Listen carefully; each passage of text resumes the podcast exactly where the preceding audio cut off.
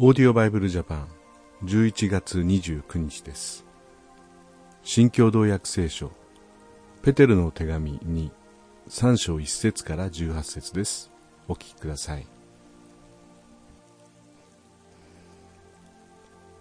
愛する人たち私はあなた方に二度目の手紙を書いていますがそれらはこれらの手紙によってあなた方の記憶を呼び起こして純真な心を奮い立たせたいからです。聖なる預言者たちがかつて語った言葉とあなた方の人たちが伝えた主であり救い主である方の掟を思い出してもらうためです。まず次のことを知っていなさい。終わりの時には欲望の赴くままに生活してあざける者たちが現れあざけってこう言います。主が来るという約束は一体どうなったのだ？父たちが死んでこの方世の中のことは天地創造の初めから何一つ変わらないではないか。彼らがそのように言うのは次のことを認めようとしないからです。すなわち天は大昔から存在し地は神の言葉によって水を元としてまた水によってできたのですが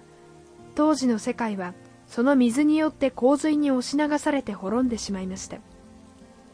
しかし現在の天と地とは火で滅ぼされるために同じ御言葉によって取っておかれ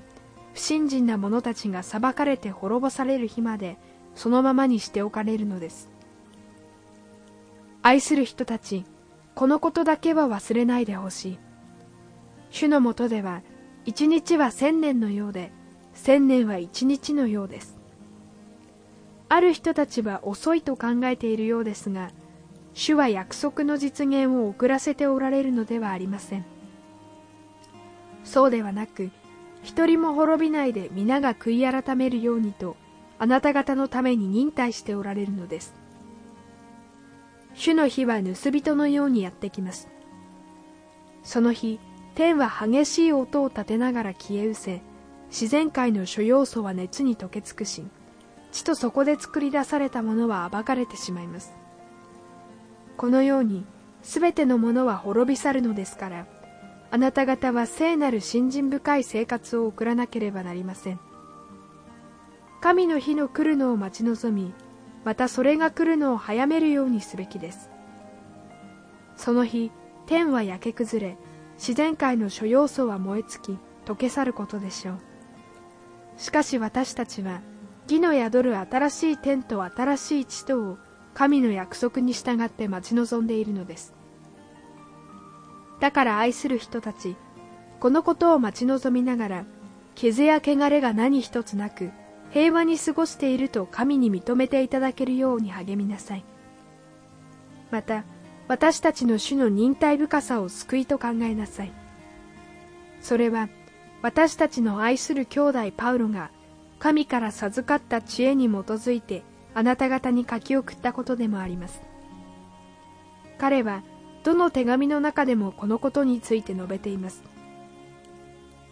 その手紙には難しく理解しにくい箇所があって無学な人や心の定まらない人はそれを聖書の他の部分と同様に曲解し自分の滅びを招いています。それで愛する人たちあなた方はこのことをあらかじめ知っているのですから不道徳な者たちにそそのかされて堅固な足場を失わないように注意しなさい。私たちの主救い主イエス・キリストの恵みと知識において成長しなさい。このイエス・キリストに今もまた永遠に栄光がありますように。アーメン。ペテロはこの第2の手紙の最後でパウロの手紙は分からないところがあるというようなことが書いてあって、まあ、面白いなと思う箇所ですがそうしたものを難解なところを自分の思いで曲解してしまう間違って読み込んでしまうということは滅びをもたらすと書いてあるんですね。確かに聖書にはなかなかこう理解しづらい箇所も出てきます。だからといってそれを分かりやすすぎるように私たちが勝手に変えてしまってえー、理解するということは非常に危険です。ただ素直に読みながら理解していくっていうのが大事なんですね、まあ、ある方がメッセージで言っていましたけども、まあ、魚を食べるときには骨から食べないでまず柔らかいところから食べましょうというようなことを言っていました、まあ、確かに読んでいくとわからないところが出てきますが、まあ、それはそれとして私たちは分かることを大切に味わいながらそしてやがてそこもまた理解できる時が来ることを願いつつ御言葉に耳を傾けていきたいと思います。それではまた明日お会いしましょう。さようなら。このオーディオバイブルジャパンはアメリカのデイリーオーディオバイブルの協力によりメッセージ小暮達也ディレクターティム・ジョンソンでお送りしました。